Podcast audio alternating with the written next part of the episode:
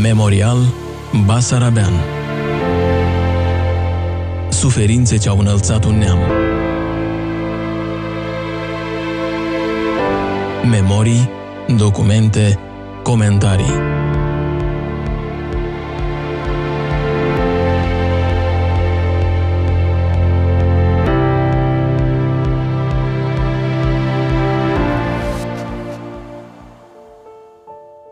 Bine v-am găsit, dragi prieteni, la microfon Alina Rusu. Emisiunea de astăzi va avea o aură deosebită, regală, pentru că va fi dedicată memoriei regelui Ferdinand și reginei Maria, de la căror intronizare recent s-au împlinit o sută de ani. Regi care au fost primiți cu mult fast și deosebită căldură și la Chișinău în perioada interbelică. Invitatul emisiunii de astăzi este doctorul în istorie, conferențiarul universitar Ion Xenofontov, căruia îi spunem bun venit! Bine v-am găsit, stimați radioascultători! Regele Ferdinand și regina Maria, care a fost rolul lor și importanța lor în destinul României și în cel al Basarabiei? Pentru noi, generațiile de astăzi, e greu să ne imaginăm, mai ales după decenii de dictatură comunistă, viața într-o societate monarhică. Poate acum, văzând cu câtă nostalgie și-au luat rămas bun englezii de la regina lor, începem și noi să răsfoim un pic mai mult în memoria noastră ascunsă și să ne amintim că am avut și noi un rege, avem și noi astăzi urmașii unei dinastii regale care chiar se înrudesc cu cea engleză. Deci cine erau acești regi și care era rolul lor pentru noi românii? Dacă ar fi să facem o sinteză a rolului jucat de Casa Regală în istoria României, am sintetizat în felul următor: Dumnezeu, poporul, regele. Această triadă de esență biblică o găsim în jurământul pe care îl depuneau funcționarii în fața regelui. Deci îi dădeau acest jurământ și se vedea această trinitate. Ceea ce au făcut suveranii României se încadrează armonios cu această sintagmă, mai puțin în cazul lui Carol al doilea, care este o altă filă în istoria românilor, dar Carol I, Ferdinand, Mihai și-au adus o contribuție substanțială în ceea ce privește istoria românilor, în mod special suveranii Ferdinand I, întregitorul sau loialul, se mai spunea, și regina soldat, regina mamă, regina doctor, care regina era cunoscută Maria prin activitățile ei de caritate. Exact, regina Maria a lăsat o amprentă profundă asupra inimilor poporului român, de altfel și-a donat inima poporului român, este o altă filă din istorie și vorbim și despre acest aspect pentru că este o dimensiune simbolică și unică în istoria românilor. Haideți să începem de la început. Cum apar regii și mai ales că sunt de origine germană în România? De ce a fost nevoie? Care este biografia acestor familii? Începem cu mica unire, o mie opt sute cincizeci și nouă, atunci când se unește Moldova și vechiul regat Muntenia. A fost ales domnitor Alexandru Ioan Cuza, domnia unificată, însă nu a putut crea o, un element de coalizare această alegere, care a fost una istorică pentru poporul român în contextul în care s-a realizat unirea principatelor și realizarea unor reforme reforme, cum ar fi reforma secularizării averilor mănăstirești, reforma agrară. Deci apar niște elemente centrifuge în societatea românească și s-a pus problema ca să nu mai apară aceste discordanțe, să fie adusă o domnie din străinătate. Deci cea care, să zicem, ar fi departe de balcanizarea societății românești. Cu intrigile acestea suntem într-un spațiu balcanic și cu dimensiuni bizantine. Și s-a mers pe alegerea unei dinastii germane și a fost identificat a fi rege a României Carol I, Hohenzollern-Sigmaringen, dinastie germană, care ajunge în România la drobeta Turnul Severin. Acolo este, apropo, locul unde chiar a călcat regele, este consemnat în memoria spațiului respectiv. Când a fost la drobeta Turnul Severin la o conferință științifică, am văzut acel spațiu cu încărcătură istorică. Deci România au fixat această venire a lui Carol în România. Era o Românie care se afla într-un proces de modernizare, într-un proces de unificare și care își crease o statalitate așa și care vrea să se racordeze la noile realități ale Europei. Această locomotivă a fost realizat anume, anume de Carol întâi, un rege luminat, bine pregătit, ancorat în pregătirea aceasta fizică, militară. Îi plăcea foarte mult sistemul acesta militar și comportamentul lui era a unui militar sadea. Pedantismul acesta german. Românii au avut un mare câștig din, din firea acestui rege cumpătat, așa, care a dus România în zenitul modernității. În timpul lui Carol întâi se construiesc căi ferate, adică se modernizează structura, infrastructura românească, se investește și în cultură, se investește în arhitectură. Nu în zadar se spunea că România este o Belgie orientală. Această moștenire vine ca o încununare a activității lui Carol întâi, care era și în anturajul unei regine culte, Carmen Silva, soția lui Carol, publica sub acest pseudonim foarte frumos. Carmen ar fi cântec și Silva în limba latină înseamnă pădure, deci un pseudonim literar foarte frumos, deci erau și spirituali, o dinastie cultă.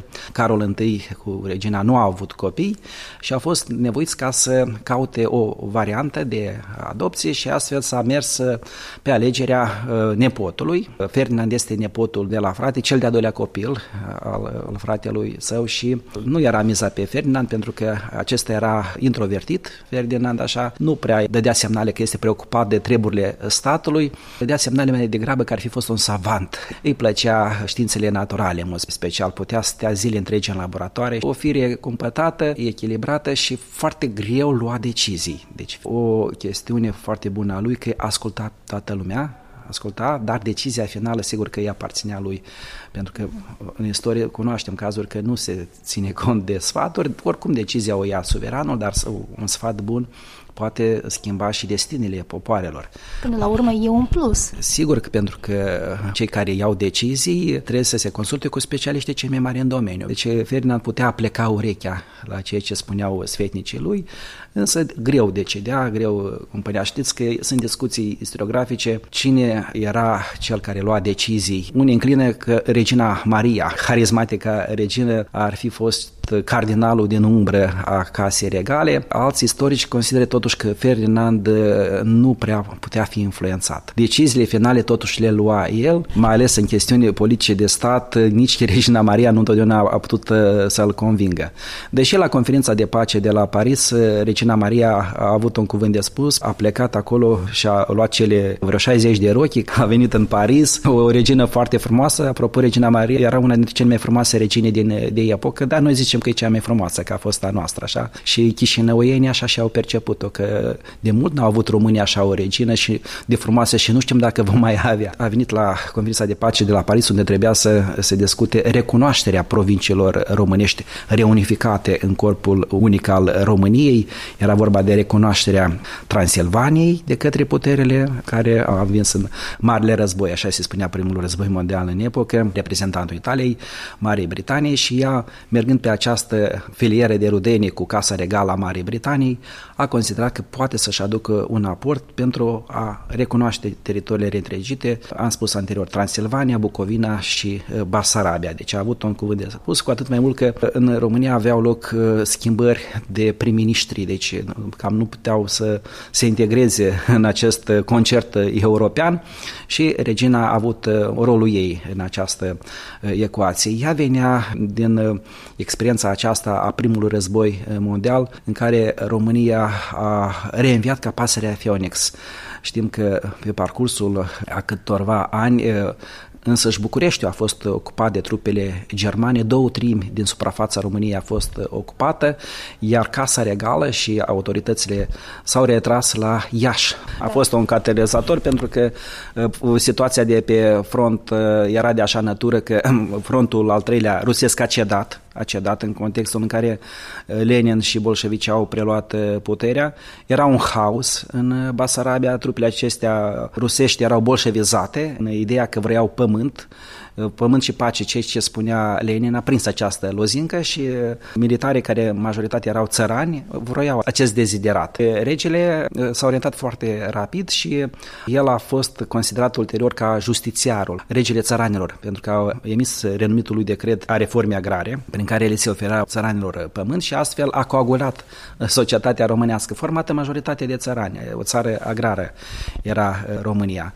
Și ceea ce s-a făcut la Chișinău la douăzeci și șapte martie era inițial unirea condiționată, așa că se prevedeau niște condiții ale acestei uniri cu autonomie, cu implementarea unor reforme la nivel local, iar care cea agrară. Cea agrară, problema agrară era esențială pentru acea epocă, pentru că țăranul întotdeauna a avut nevoie de pământ, că asta e sursa lui de existență. Și astfel au beneficiat de această reformă sute de familii țărănești, așa, din toate provinciile românești. Reforma agrară este opera nemijlocită a lui Ferdinand Întregitorul, regele țăranilor, cum era el numit în epocă, pentru că inițiativa i-a aparținut lui, sesizând pulsul epocii. Este elementul de coagulare a societății românești. Deci el mai era vizualizat din perspectiva societății românești ca un rege care a adus bunăstarea economică, socială. Având, să zicem, Basarabia șase hectare de pământ, poți să-ți întreții și familia. Și se vede chiar un boom demografic în această această perioadă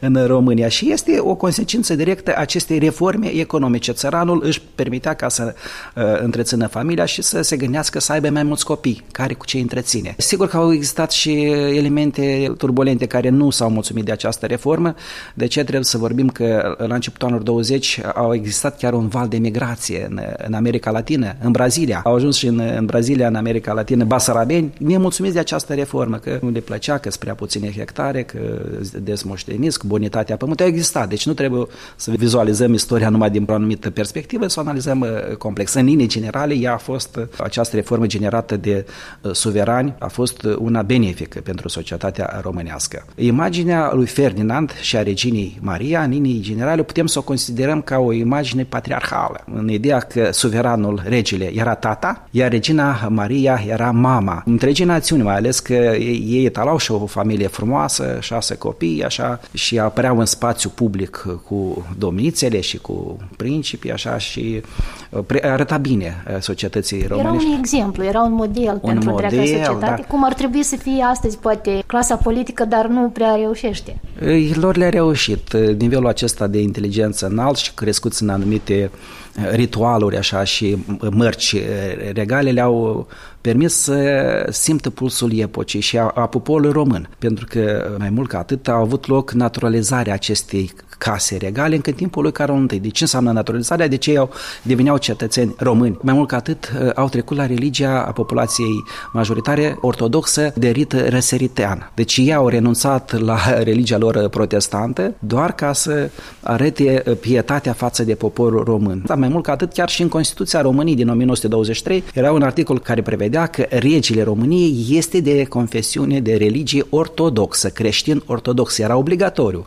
Deci ei au renunțat. Și regina Maria, care era adepta culturilor protestante, anglosaxonice, ce mai exista în, în spațiul acesta, nu a fost străină nici de cultul acesta exotic bahai din Orient. Era foarte spectaculoasă și asimila diferite forme ale cunoașterii. Se presupune că a și influențat-o ca în testamentul ei să scrie că atunci când va muri, inima ei să fie donată poporului român. Și atunci când a murit, inima reginii a fost pusă simbolic la Balcic, într-o capelă micuță, după cedarea Cadrilaterului, după tratatul de la Craiova din zece septembrie o mie nouă sute patruzeci, inima este adusă la Peleș, acolo a fost ținută într-un timp în birou, în perioada socialismului, a fost ținut în biroul directorului muzeului de la Peleș, după asta ajunge la Muzeul Național de Istorie a României. Deci regina și-a donat la propriu inima poporului român. Atât de mult a iubit poporul și a simțit pulsul acestei societăți și avea un talent literar. Deci sunt cunoscute însemnările reginei Maria, da, Carmen Silva, povești și poezii și uitați-vă că regina Maria, jurnalul. Jurnalul reginei este impecabil, un document istoric. Dacă vrem să vedem anumite evenimente istorice din interiorul sau prin ochiul casei regale, mai ales sau ochiul feminin care vede în detalii, ne stau la dispoziție aceste însemnări. Ne descrie cu un ochi fotografic impresiile și pulsul epocii, vedea în detalii, de la etichetă, de la mers, de la arhitectură, artă. Aceasta m-a surprins atunci când citeam însemnările reginei despre Basarabia, despre Chișinău. Așa că au venit... A fost publicat acest da. jurnal? Da, însemnările reginei Maria sunt publicate, mai multe volume. Și, și se află și aici la Chișinău? Undeva? Se află bibliotecile, Biblioteca Națională a Republicii Moldova și Biblioteca Științifică Institut Andrei Lupan. Puteți găsi aceste lucrări și să le savurați pur și simplu. Acest scris frumos cu har au fost publicate postum după moartea reginei, scris în engleză, deci scris în engleză, sunt traduse și... Și ce scria regina despre Chișinău? În total, haideți să vorbim că în Basarabia au fost cinci vizite oficiale regale în intervalul o mie nouă sute optsprezece - o mie nouă sute patruzeci. Regina Maria a vizitat împreună cu Ferdinand, a vizitat Basarabia de două ori, în o mie nouă sute douăzeci și o mie nouă sute douăzeci și cinci. În o mie nouă sute douăzeci este clar de ce au venit la Chișinău, era după unire, trebuia într-un fel ca să arate basarabenilor că ei deja sunt suveranii spațiului întregit și să le mulțumească pentru că au votat unirea. Mai este vorba și de Congresul de la Paris, contextul internațional, unde trebuia să se dea un semnal marelor puteri că uitați-vă, noi ținem sub control și partea de răsărit a României întregite. Aceasta era o vizită simbolică și mai erau și chestiuni de sorgintă politică, în contextul în care, în vizita aceasta din mai o mie nouă sute douăzeci, suveranii erau însoțiți de prim-ministru Averescu, un basarabian de altfel. Generalul Alexandru Averescu ulterior va deveni și mareșal. Asta însemna că regele îl susținea în campania electorală care se declanșase în România pe acest general basarabian. În însemnările de la Casa Regală am constatat că erau semnale că în Basarabia lucrurile nu prea merg bine, că autoritățile întâmpină dificultăți cu administrarea în această provincie și se căutau soluții pentru a găsi o uniformizare, pentru că după unirea aceasta din optsprezece erau mai multe sisteme politice. Transilvania a fost în componența Imperiului Austro-Habsburgic, adică era un fel de mentalitate și Bucovina la fel, iar Basarabia a fost în componența Imperiului Rus, deci absolut altă mentalitate, altfel se gândea, de aceea se cerea o serie de activități de unificare, ca să aduce acest organism neuniform să fie unul identic, să fie unul în armonie cu toată structura aceasta a legislației românești. De aceea regii aveau nevoie să simte ei personal la acest impuls. Și detalii ne oferă regina Maria în însemnările ei. Ea spune că Chișinăul este foarte frumos, i-a plăcut arhitectura, străzile acestea grandioase din centru, așa, și clădirile administrative, dar a văzut după copaci clădiri mai mici. Ochiul vigilent a reginei și acest element l-a văzut. Chișinăuienii au remarcat ținuta impecabilă a reginei, foarte elegant, și stilul militar al lui Ferdinand, așa ținuta militarească. Regina a rămas decepționată de diniul care s-a organizat la primăria municipiului Chișinău. Spunea că muzica este dată la maximum, chelnerii nu prea servesc la cel mai înalt nivel și ea chiar nu a fost în stare ca să comunice cu prim-ministrul Averescu, care era alături, și cu Inculeț, care era reprezentantul guvernului românesc în Basarabia. Adică a dat de înțeles că chișinăuienii s-au străduit, deci ea spune că se vede că s-au străduit, însă... Nivelul general de cultură simțit. Asta și-a zis că eticheta regală nu prea cunosc bine Chișinău, deși sărmanii s-au străduit. A fost așa un element din însemnările reginii. Familia regală a locuit în apartamente private, să zicem, în domicilii private din Chișinău, așa, în cadrul acestei prime vizite, și ei au vizitat edificiile administrative din Chișinău, cercul militar l-au vizitat. Aici regele Ferdinand, de altfel, a văzut-o un cunoscut, un general care era așa îndesat și a zis de unde ai adunat atâtea bogății, în sens că era voluminos, cu o nuanță umoristică. Au vizitat instituții culturale și instituții educaționale. Au vizitat gimnaziul numărul unu, care ulterior se va numi Liceul de Fete numărul unu, Regina Maria, va purta numele, și aici elevele, pentru că în Chișinău în perioada respectivă școlile erau divizate după sex, erau licee de fete, licee de băieți, gimnazii, numai în teritoriile unde nu se puteau aduna o clasă de un singur gen, atunci se accepta să fie mixte, dar în linii generale, potrivit etichetei de epocă, erau școlile delimitate. Deci a dat un semnal pentru educație și ulterior elevele de la Liceul Regina Maria vor avea un cod vestimentar unde va fi incrustat crinul, care era floarea preferată a reginei Maria. Și regina a patronat acest liceu, făcea donații, iar Ferdinand a vrut să demonstreze imaginea unui ostaș, unui militar, de aceea a vizitat liceul militar din Chișinău. El se afla pe locul unde actualmente se află Serviciul de Informație și Securitate a Republicii Moldova, pe bulevardul Ștefan cel Mare actualmente, deci în spațiu clădirea a fost distrusă în cea de-a doua conflagrație mondială. Liceul era unul elitist, avea un teren sportiv foarte bun, echipa de fotbal acestui liceu era una dintre cele mai bune din Basarabia și regele a rămas impresionat de nivelul de pregătire teoretică și practică a elevilor, iar elevii și administrația liceului i-au mulțumit regelui prin faptul că i-au luat numele. Deci liceul militar se numea Liceul Militar Ferdinand I Întregitorul. Deci ca... noi am avut două licee ce purtau numele numele, suve, numele suveranilor. Mai mult ca atât și străzi am avut în Chișinău care a purtat numele lui Ferdinand, numele lui Carol I, Carol al doilea-lea. Am avut și monumente, monumentul din o mie nouă sute treizeci și opt al lui Ferdinand, care se afla pe axa aceasta catedrală, clopotniță, și în față era monumentul lui Ferdinand Întregitorul. Dar de fapt în Basarabia au existat mai multe monumente a regilor și chiar acum Asociația Monumentum e știut că depune multe eforturi pentru a restabili aceste monumente și chiar se pare că recent au fost tipărite și niște timbre cu imaginea acestor monumente dedicate regelui Ferdinand. Specialiștii spun că au existat nouă monumente consacrate lui Ferdinand. Întregul spațiul basarabian, iar asociația aceasta monumentul vrea să le reconstituie. Cel mai reușit se pare că este monumentul lui Ferdinand de la Rezina. Este capodopera lui Alexandru Plămădeală, sculptorul nostru renumit, care este și și autorul monumentului Ștefan cel Mare și Sfânt, edificat la zece ani după unirea Basarabiei cu România în o mie nouă sute douăzeci și opt. Deci a fost o tendință ca să se edifice și un monument destinat reginei Maria.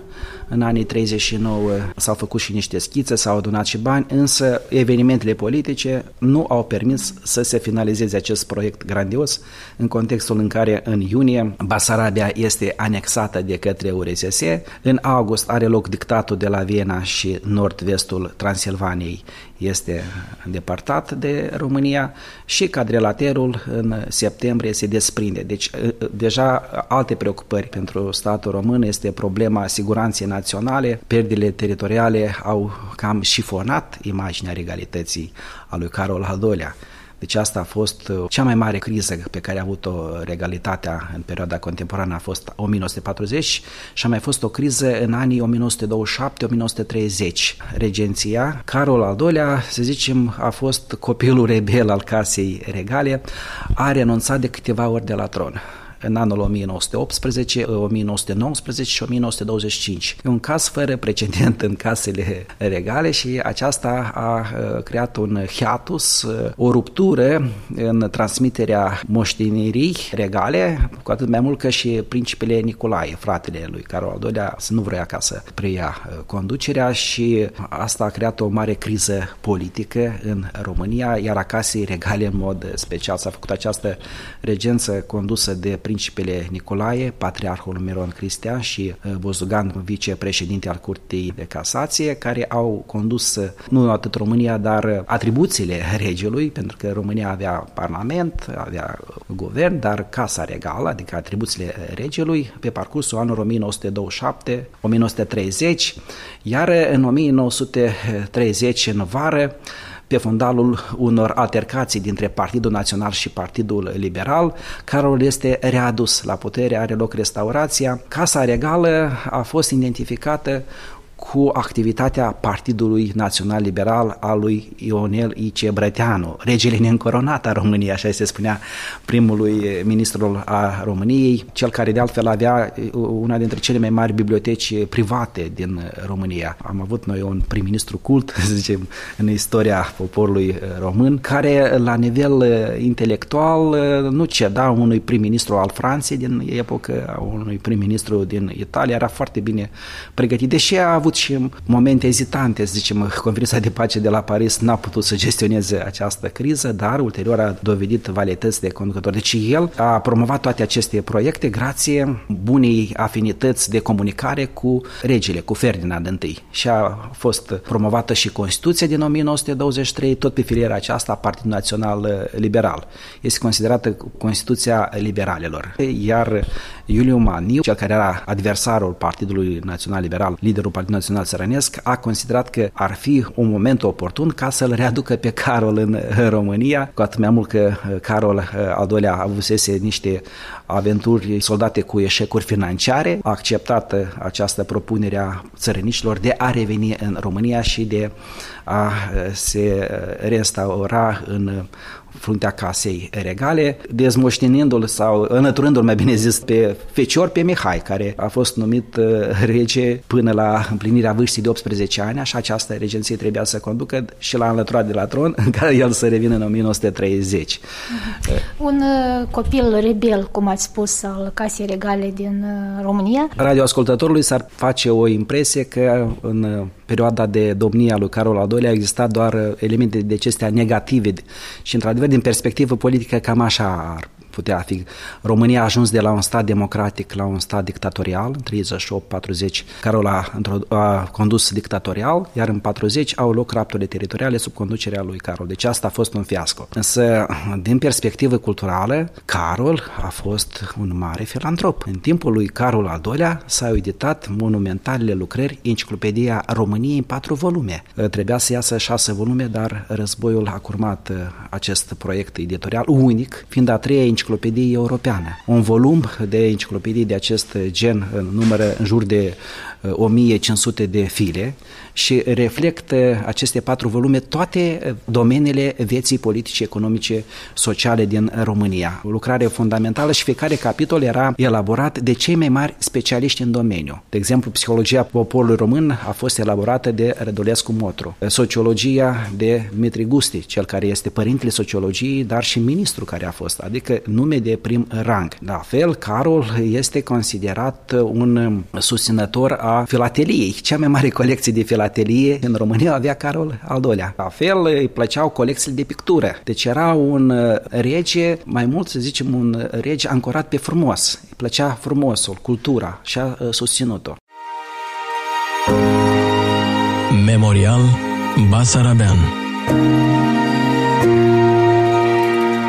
Suferințe ce au înălțat un neam. Memorii, documente, comentarii. În fiecare zi de joi, la Radio Chișinău, după știrile de la ora douăzeci și în reluare duminică de la ora unsprezece. Ne puteți urmări live pe pagina noastră de Facebook și YouTube sau asculta pe site-ul radio chișinău punct m d, precum și pe principalele platforme de podcast. Regele Mihai, despre care ați pomenit, a rămas și el alături de Ferdinand și Maria în sufletul, în memoria românilor și a basarabenilor, ca niște regi deosebiți care au împlinit această menire a lor de a suda poporul român. Ne amintim de decesul regelui Mihai, când sute de mii de români au, au venit și l-au petrecut ultimul drum. E semn că, într-adevăr, a însemnat ceva pentru români. Regele Mihai are o imagine relativ bună în istoriografie, dacă ținem cont de contribuția sa pe arena politică românească, până la un anumit moment, până la momentul în care, în contextul celui de-a doilea război mondial, a trebuit să schimbe politica României, dar el, asta a fost un imperativ real al timpului, să zicem așa. Este o legătură foarte interesantă între Mihai și Basarabia, legătură asigurată prin fiul unui țăran, Radion Chiaburu, născut la zece aprilie o mie nouă sute douăzeci într-o familie de țărani liberi din satul Peciște, județul Orhei. Acest Radion Chiaburu în o mie nouă sute treizeci și doi era elev la liceul de băieți numărul trei Alexandru Donici.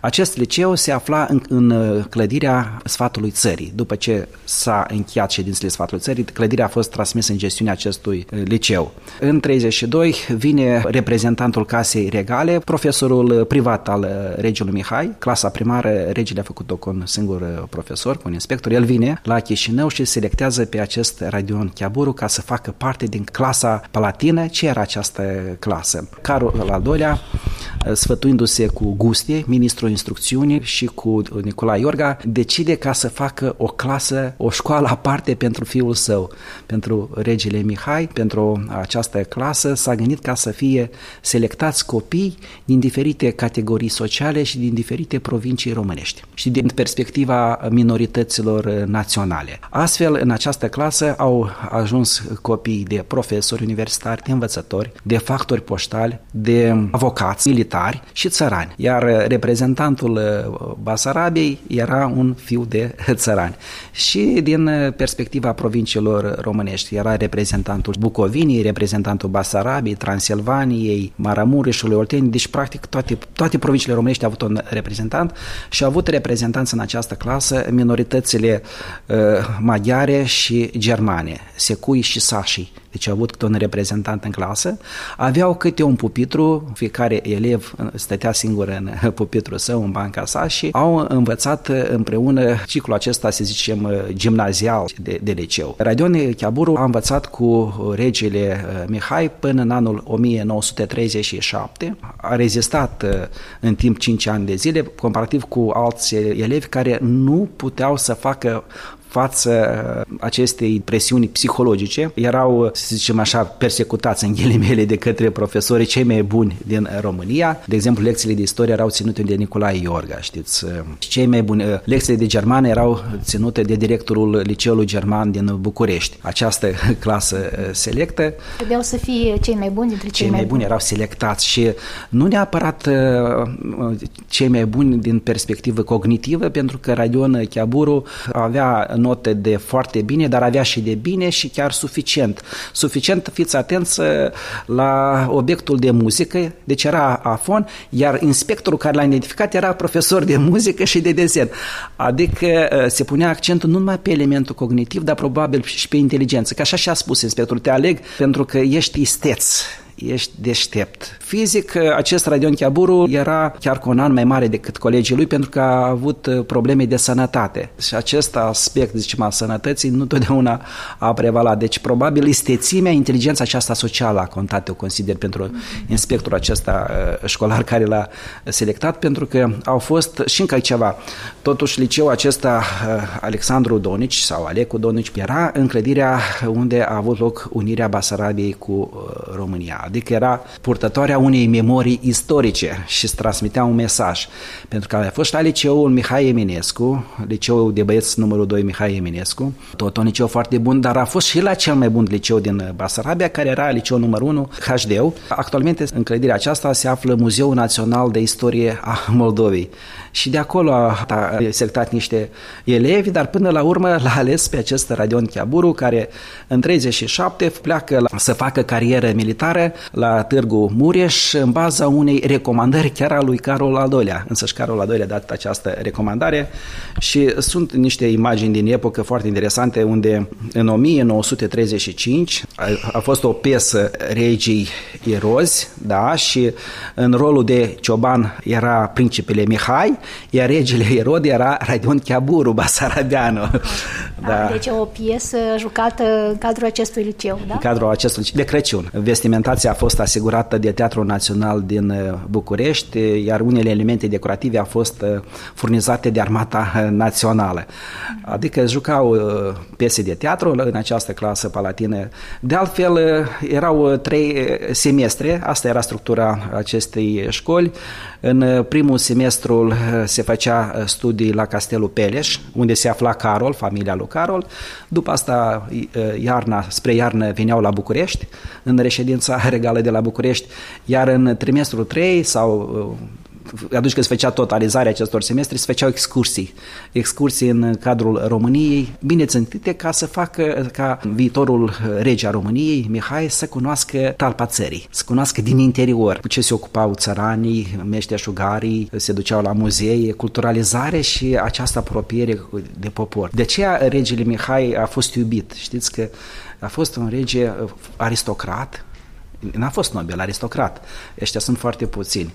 Și corect, o atitudine foarte corectă și un rege, să zicem, care a trecut prin sine aceste rapturi teritoriale, însă el în, în sufletul său a fost regele poporului român, că el așa a spus: țara poate fi distrusă, că nu depinde numai de rege, de conducere ca să o mențină. Sunt factori externi, puternici, care pot schimba macazul istoriei, iar rege al poporului, a poporului român, poți să fii oriunde nu te afla, știți? Deci asta a, a transmis el poporul și poporul a simțit asta. Și era un rege popular că, de exemplu, putea să conducă și o mașină, îi plăcea foarte mult să piloteze, ca și Radion Chiaburu, care a ajuns pilot de aviație, așa și regele Mihai putea pilota și a fost cel mai fericit om din lume când a pilotat singur, fără însoțitor la bord. Deci asta a fost momentul lui cel mai fericit, spune Radion Chiaburu în memoriile sale, pentru că el a mai comunicat cu regele Mihai și din memoriile care au fost lăsate pentru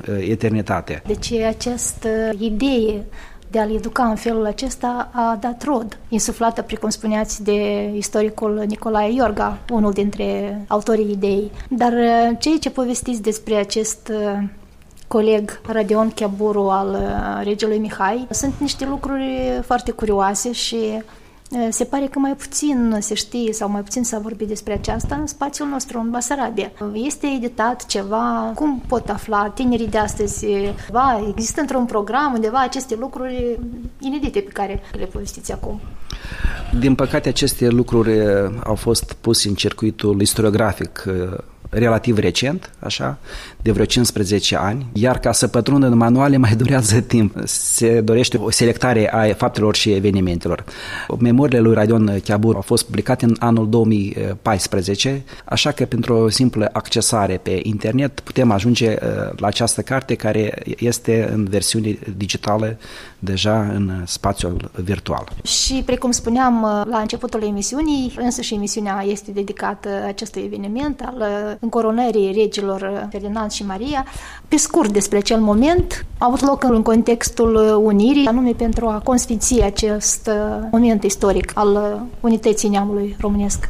Într-adevăr, după Marea Unire realizată simbolic ca punct ajuns la apogeu la unu decembrie o mie nouă sute optsprezece, al doilea eveniment major a fost încoronarea de la cincisprezece octombrie o mie nouă sute douăzeci și doi la Alba Iulia a suveranilor României Ferdinand întâi și Regina Maria. A fost un element care trebuia să reprezinte simbolic unificarea provinciilor românești. Așa, ori regele și regina, atunci când s-au unit provinciile, erau regi a unui spațiu, iar acum deja era alt spațiu, cu atât mai mult că deja și Congresul de la Paris dădea semnale că este recunoscut acest spațiu. Și trebuia un eveniment major care să dea un mesaj tuturor că aceștia sunt suveranii pe drept, legitimi ai României. Și s-a inițiat acest proces de încoronare ales într-un spațiu simbolic. Să nu uităm că în o mie cinci sute nouăzeci și nouă la Alba Iulia Mihai Viteazu a realizat unirea. Să nu uităm că la unu decembrie o mie nouă sute optsprezece la Alba Iulia s-a finalizat procesul de unificare. Și intronizarea de asemenea a avut loc la Alba, Alba Iulia. Iulia. Apropo, da, a avut loc recent în toamna aceasta și un congres dedicat acestui eveniment. Da, e vorba de congresul al treilea al istoricilor români, organizat la Alba Iulia și a avut egida aceasta o sută de ani de la încoronarea suveranilor. A condus această ceremonie din perspectiva organizării marele istoric Nicolae Iorga. El a căutat locul unde să fie edificată Catedrala Reîntregirii Neamului cu Hramul Sfinții Arhanghel Gavril și Mihail. Deci este proiectul gândit de Nicolae Iorga la cel mai înalt nivel, personalitate cultă și agreată de Casa Regală. Cu ocazia acestui eveniment s-au bătut monede, s-au tipărit timbre, iar ceremonialul de încoronare este unul în stil napoleonian, spre deosebire de încoronarea medievală, unde regele era încoronat de Papa de la Roma, să zicem așa, de reprezentantul clerului. Stilul napoleonian presupune singur să te încoronezi. Așa a procedat Napoleon, s-a încoronat singur în calitate de împărat, arătând mai presus decât el nu este nimeni. Asta era semnalul. Și așa a procedat și Carol. Întâi el singur s-a încoronat, așa a procedat și Ferdinand. S-a încoronat cu coroana lui Carol I, făcută din material, din tunuri, din timpul războiului de independență, o mie opt sute șaptezeci și șapte - o mie opt sute șaptezeci și opt, care avea și însemnele provinciilor reunificate. Coroana reginei Maria a fost confecționată la o casă de bijuterii în Paris și avea o greutate de o mie opt sute grame, pe care regina a purtat-o cu mare demnitate. S-a făcut această încoronare cu o siguranță dusă la maximum în contextul în care a fost mobilizată armata și armata a asigurat acest proces de siguranță, pentru că erau semnale că asupra casei regale se pregătesc atentate, cu atât mai mult că Alba Iulia era pe un teritoriu contestat de anumite state neprietene României și a fost mobilizată armata. Iar armata a asigurat logistic la cel mai înalt nivel și masa aceea somptuoasă și trebuiau să participe capete încoronate din întreaga lume, ambasadori și Consiliul de Miniștri. Deci centrul, zicem, Europei a fost la Alba Iulia la cincisprezece octombrie, pentru că acolo au participat case încoronate din toată lumea. Nemulțumit a fost ambasadorul unei țări nordice care spunea că cu ocazia acestui eveniment au fost înlățuiți treizeci de mii de oameni. O cifră exagerată pentru că nu își găsește justificare în documentele de arhivă. Așa supărat. În ce sens? Reținuți? Reținuți în sens că au vrut să arate că exista proteste față de această încoronare. E o exagerare a cifrei. Probabil că a fost un ambasador așa mai cârcotaș. Existau și de aceștia. Acum, importanța acestei încoronări. Discuțiile sunt controversate. Unii înclină spre ideea că era necesară ca element simbolic al reunificării și al noilor realități. Alții sunt mai sceptici pentru că spun ei că a secătuit bugetul statului. România și așa era într-o criză economică generată de marele război, așa cu o infrastructură distrusă și cu aznaua statului goală, dar a mai venit această încoronare. Alții spun că această încoronare a tergiversat implementarea reformei agrare. Deci reforma agrară trebuia să se implementeze cel puțin cu un an înainte. La fel și Constituția României din o mie nouă sute douăzeci și trei trebuia elaborată la fel cu un an înainte. Deci, într-un fel, a fost o stopare a proceselor economice și politice din România, pentru că toată atenția a fost acordată acestor evenimente în coronare. Și, în final, aș vrea să ne spuneți, în opinia dumneavoastră, cum o păstrăm sau cum ar trebui să le păstrăm memoria regilor și cât de important ar fi ca tinerile generații să cunoască mai multe despre faptul că, uite, am avut și noi niște suverani care și-au pus sufletul pentru prosperarea națiunii noastre și pentru prosperarea acestui spațiu, Basarabia. Într-adevăr, cum ați menționat și dumneavoastră, se simte parcă o ruptură, o necunoaștere a ceea ce a fost Casa Regală românească. Se datorează acest fapt ideologiei sovietice, care a criticat aspru așa numita clasă exploatatoare, clasă burgheză, moșerească, iar vârf de lance în acest sens era Casa Regală. Deci s-a șters din memoria colectivă această casă regală. Binele, acest bine pe care acest l-a făcut. L-a prezentat în culori negre. Din perspectiva generațiilor în formare, memoria aceasta a regalității era transmisă mai degrabă prin povești. A fost odată un rege și o regină. Aveam imaginea că undeva tare departe, peste mări și țări, a existat o rege și o regină, dar noi am avut tot regi și regine și încă foarte culți care au modernizat spațiul românesc. Și se pare că ideologia a fost atât de puternic implantată pentru că și memoria colectivă, dacă o sondăm, nu este atât de generoasă în perpetuarea acestei memori a regalității interbelice. Deci s-a șters. Țin minte mai degrabă bătrânii renumitele șapte clase românești, deci perimetrul acesta educațional, dar regalitatea mai puțin. Sau că a fost frica aceasta ca să nu promoveze imaginea, să nu povestească, să nu povestească să nu da, deși uitați-vă că educația promovau, dar aceasta nu. Și acum s-ar cere parcă un proiect de cercetare științifică ca să sondăm, măcar la nivelul martorilor indirecți, pentru că cei direcți deja sunt foarte, foarte puțini, cum ei au perceput această regalitate și au, au simțit-o și au încercat să o transmită generațiilor uh, tinere, așa. Iar pentru generația tânără, ca să cunoască ce a fost casa regală, este simplu ca să citim, să studiem. Sunt și înregistrări uh, video de epocă, chiar foarte frumoasă, și îmi place foarte mult ceea ce promovează și în prezent casa regală. Se asociază cu cultura, cu o etichetă frumoasă.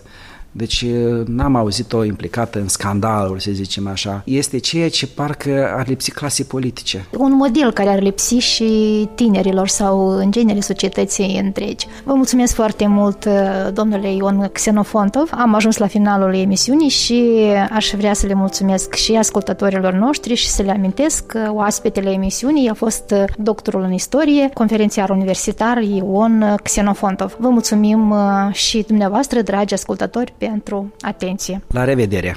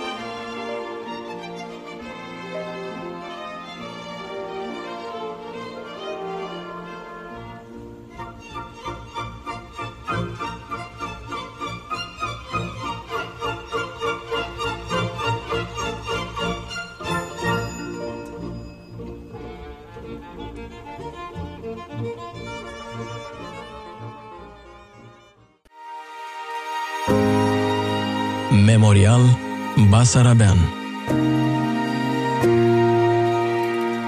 Suferințe ce au înălțat un neam. Memorii, documente, comentarii. În fiecare zi de joi, la Radio Chișinău, după știrile de la ora douăzeci și în reluare duminică de la ora unsprezece. Ne puteți urmări live pe pagina noastră de Facebook și YouTube sau asculta pe site-ul radio chișinău punct m d, precum și pe principalele platforme de podcast.